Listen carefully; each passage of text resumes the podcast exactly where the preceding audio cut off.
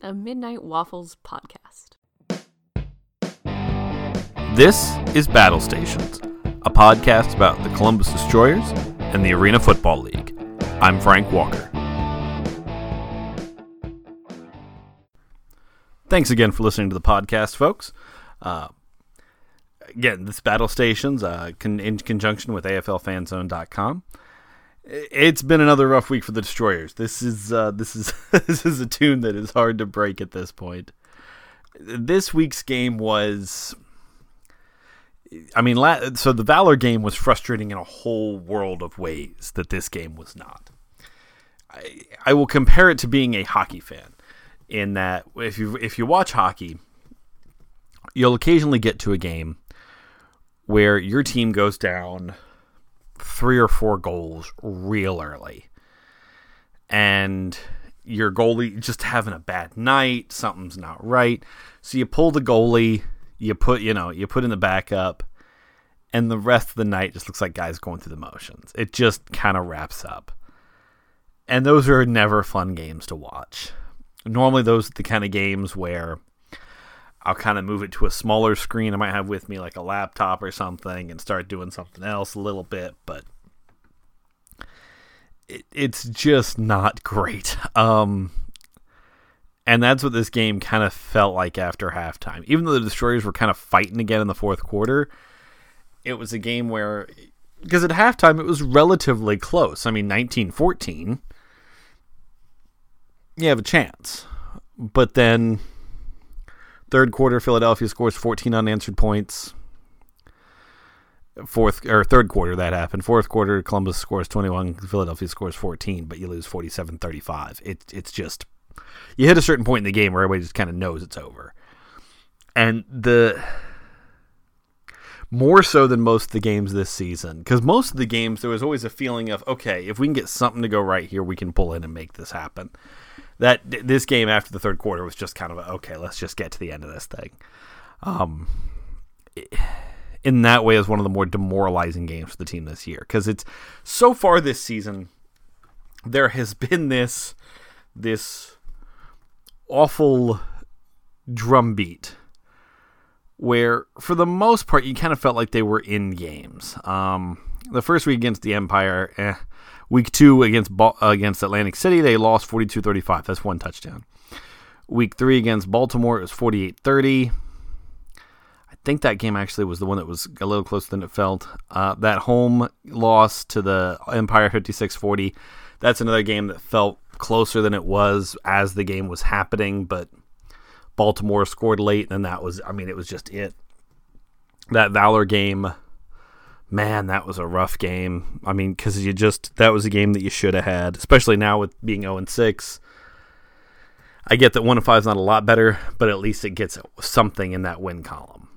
So it's been a rough go. Um, I will say something I'm starting to see a little bit more of is something we're starting to see a little bit more of is that I'm starting to see more and more people questioning Grant Russell as the the quarterback for this team.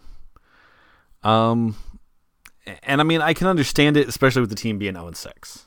That that's understandable to me that you you would start to question that. I will say, in his defense, his completion percentages are staying decently solid in comparison to other uh, Arena Football League quarterbacks, and I I do apologize. Just taking a quick second here, pulling up the exact stats on that. But in some ways, he's staying very close with what other quarterbacks are doing uh, in the league here. All right, so looking at his stats for the season, uh, Grant Russell, he's 102 completions from 156 attempts, a 65.4% completion rate. So it's it's not great. Shane Boyd's at a 66. That's the next one. Um, of weekly starters. His is higher than Arvell Nelson's, who's at 57.1. Where Grant Russell is struggling is the interceptions. He's got 18 touchdowns, which is the lowest of the t- of any of the starting quarterbacks in the league, and the most interceptions at seven. His quarterback rating is actually higher than Arvell Nelson's, which is a little bit of a surprise to me. But Arvell Nelson also makes plays with his feet a little bit. But it's it's growing pains. I don't think that he's being I don't think it's something like he's out there and he's exposed and he looks bad and it looks like oh no we shouldn't have him on the team or anything like that. It's something where you see him growing. Um, I have a little bit of this in my discussion with with Coach Sauk later, but if you go back and listen to the previous episodes, we normally ask at least one question about Grant Russell every week, and a lot of weeks he's doing pretty well, and a lot of weeks when the game's over, I go back and look. Now, with the Washington Valor game, the the pick that was right at the beginning of the half that turned into a touchdown that was real bad. Um, this game, I don't know. I, I, don't put as much on him as as much as on just a lot of things going on uh, around him. That seven interception number is real high, considering the next closest are Randy Hippeard and Arvell Nelson at five each. But it's it's something. You, the big issue is we have 18 touchdowns when the next closest guy's at 22, and then I mean Tommy Grady, who the the Empire look like they're just rolling again this year has got 35. So it's I don't know. It, it's one of those things where you kind of gotta figure out where. I don't know. It, it, it's it's the same issue you have. It, takes me back in a lot of ways to. this is a terrible thing to have to compare to because of how bad things went later, but it takes me back to that first year watching the Cleveland Browns come back where there were so many games before they got that first win where it was like, oh, they just, if this or if that had happened differently, maybe the game turns out differently. And and so far, that's where we're at, guys. We're waiting to see what that happens. Um, I did appreciate in this week saw a few different things, a few different wrinkles. Like in the last couple weeks, we started seeing some more wrinkles as far as rushing attempts, uh, screen passes, different things like that, passes to that that eligible receiver who's on the line, the tight end there.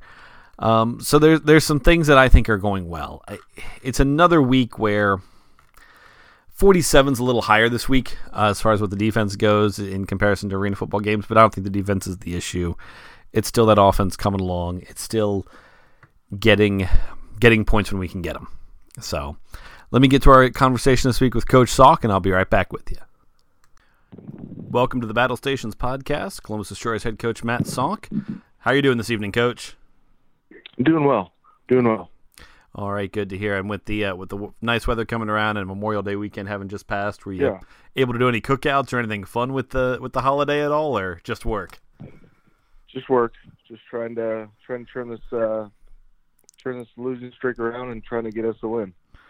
Yeah, I can definitely understand that feeling. So, speaking of, I mean, obviously that's kind of what we're we're going to have to be talking about here tonight. Um, so, yeah. I mean, so far in this season, if if coming into training camp, coming into when you were hired and everything, I mean, if someone talked about the team being 0 and 6 halfway into the season, what would have been your response to that? I mean, how how is this? I mean, obviously it hasn't gone according to expectations, but but how was your what would your perspective on that have been? I mean, I, obviously I was hoping for better than that, um, but you know, at this point in the season, it is what it is, and you just kind of have to live with it. Um, in reality, you know, with a young team that I knew that we would have, you know, you're you're hoping for three and three, um, and you know we just haven't been able to you know pull it out and and get those wins. So yeah, I mean, obviously it's disappointing where we're at, um, but you know, I mean, the good thing is we got six games left. So, you know, I I guess I, I believe in miracles. I believe in I believe in this team. I think that we can kind of pull it together. Um, I'm sure a lot of people are are you know not you know basically doubting us, but you know at the end of the day, I mean it, we just got to get the first, uh, and then we'll just kind of go from there. Is that a kind of a tactic you use with the team at all? I mean, at this point, is it kind of a motivational idea with them as well in terms of, you know, kind of playing that us against the world card, or is it still just you know business style week in week out? How how do you come across, or how do you uh, present that, especially with the team? I mean, we, we uh, I mean, as coaching staff, we we just try to stay consistent. I mean, we believe in what we're doing, um, and you know, at the end of the day, when when you look at what we're doing, the scheme is there to win. We're just mentally not getting it done. And you know, the the the great thing about film is it's it's basically black and white. You either did your job or you didn't. Um, and you know, you watch film and, and we're just kind of failing at at uh, at the wrong times, and it's just one of those things where I think, you know, we're we're a young team and and you know we we still haven't kind of found that that rhythm that we need. But yeah, I mean, it, it obviously it's frustrating. Um, but the coaching staff's going to continue to do what we're doing. We're going to put in the same amount of hours that we're putting in. Uh, we're going to keep on teaching the way we teach because we believe in it. Um, and at some point, like I said, at some point we will turn this thing around, and, and hopefully it starts this week. All right, and from from your perspective, is there anything that you know, going back from the beginning of the season, you're thinking, eh, maybe I would have handled this a little differently, or maybe we would have approached this situation differently? Is there anything like that in your mind? Um, you know, I don't know. I mean, that's a, that's a tough one. I mean, that's you know, I, I probably would have signed um, probably a couple more uh, veterans on offense. Um, but you know, like I said, I mean, I I had a chance to sign guys. I gave out contracts to veterans, and they chose to go elsewhere because they were offered more money. So there's nothing you can really do at that point. So you're kind of at where you're at. And you know, I, I like I said, I, I I'm happy with the team that we have. I just like I said, I, I just wish that we could you know stop the errors, uh, the turnovers, the you know the misalignments and all that stuff. And I think once we do, we'll we'll eventually get that win. I, I can understand the perspective on on that as far as maybe not a whole lot else, and it's there are some things going on. Like I coming into this season when we were talking about it on the show beforehand, there was a lot of idea on you know Donovan Morgan's presence on the field being a, a, help, not just in what he would be able to do, but then he frees up other guys to do things. And and I mean, obviously, an injury like that, something you can't really can't really plan for there at all. Yeah, um, yeah, I mean it's tough. I mean he he, he was a guy that I kind of w- was going to lean on to to be here with uh, you know with us and, and kind of teach and and you know the the bad part about it is he hasn't been on the field yet. And you know as of right now, I got 10 out of 12 guys on offense are rookies. Before I got Paul Browning, it was 11 out of 12. So it, it's a it's a struggle that you know these guys have never played the game before and they're they're still learning. But you know, like I said, I, you can only use that excuse for so long. I mean, right now we're you know six weeks into the season, and when you count camp, you, you got eight weeks. So eventually they got to start learning and and and you know not making those mistakes. So we're just going to try to you know keep the guys that we have because we believe in them. Uh, keep that continuity going together with the quarterback, and try to obviously you know, as, as I said, get a win. All right. Now, the last two weeks, um, the teams really seemed to struggle coming out at, a halftime. Uh, I mean, the in the Valor game, it was a game that you guys seemed to have kind of in control on what was going on, and then this last week, it was a game where you had to do some comeback, but but Philadelphia really, I think they outscored. I think they scored 14 in the third quarter, and I don't think Columbus put yeah. up anything on those. Did I mean what what is that process going in and trying to make those halftime adjustments, or or are there changes in how you're thinking of doing that, or what's what's your evaluation of that?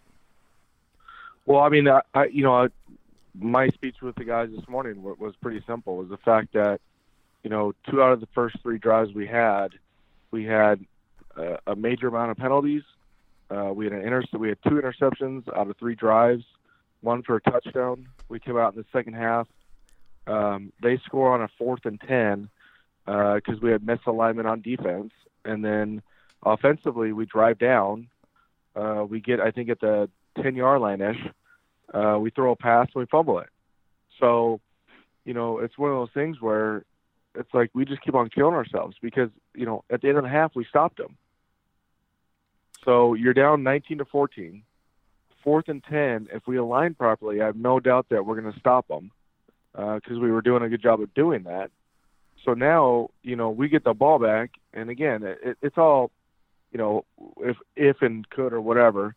Um, but I mean, again, you just look at it, and the way you talk about it is, we get the stop, we score, and now we're up 21 to you know 19, and it's a completely different ball game.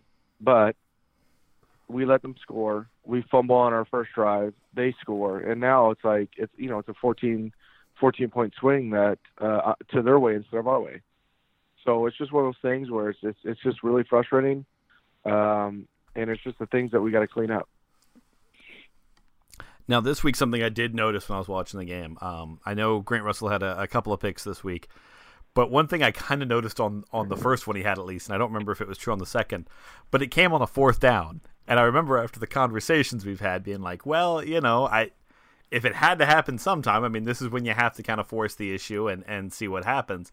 Are are you still seeing kind of that progression for him week to week and how he's doing and, and how he's grown as quarterback of this team?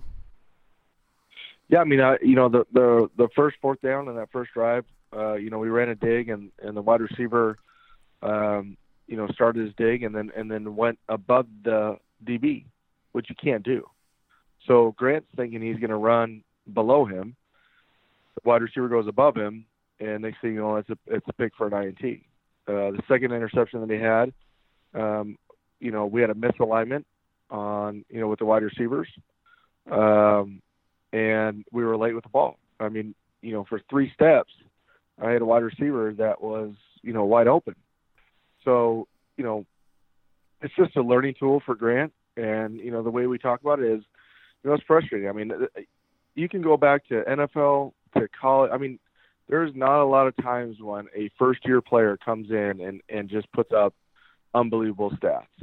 Uh, you know, you look at, I mean, I use the example of Peyton Manning. Peyton Manning in his rookie year threw 28 interceptions.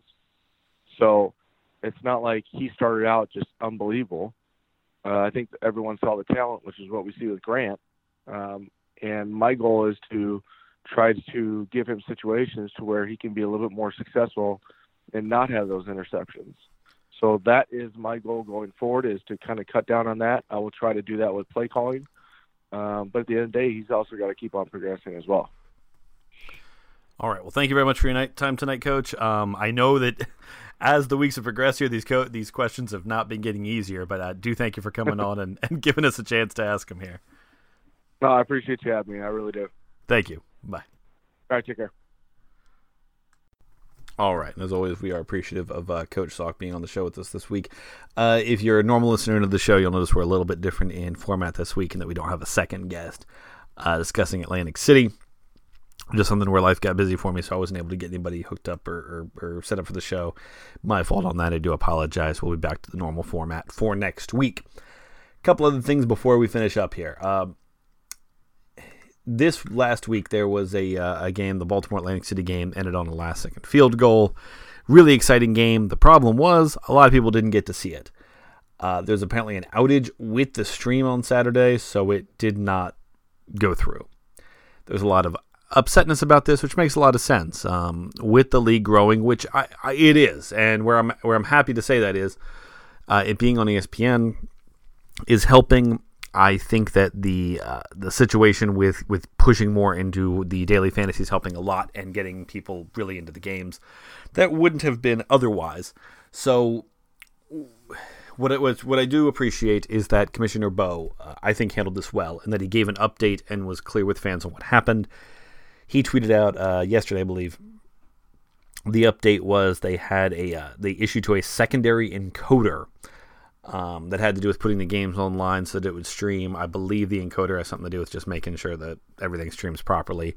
Uh, they said they won't be using it again this season. I, am not sure exactly what the nature of that issue is. If anyone wants to tweet at me or whatever, that's fine. Um, but just the fact that he was forthright about what happened, I, I do appreciate. So thank you very much for that, Commissioner Boe. Uh, we are, you know, to appreciate that kind of stuff here at the at battle stations. Relax, enjoy the game this week heaven help us, I want to finally get a win. I would love to beat the Blackjacks. It would be great to finally get that first win. Go Destroyers. Thank you for listening to Battle Stations.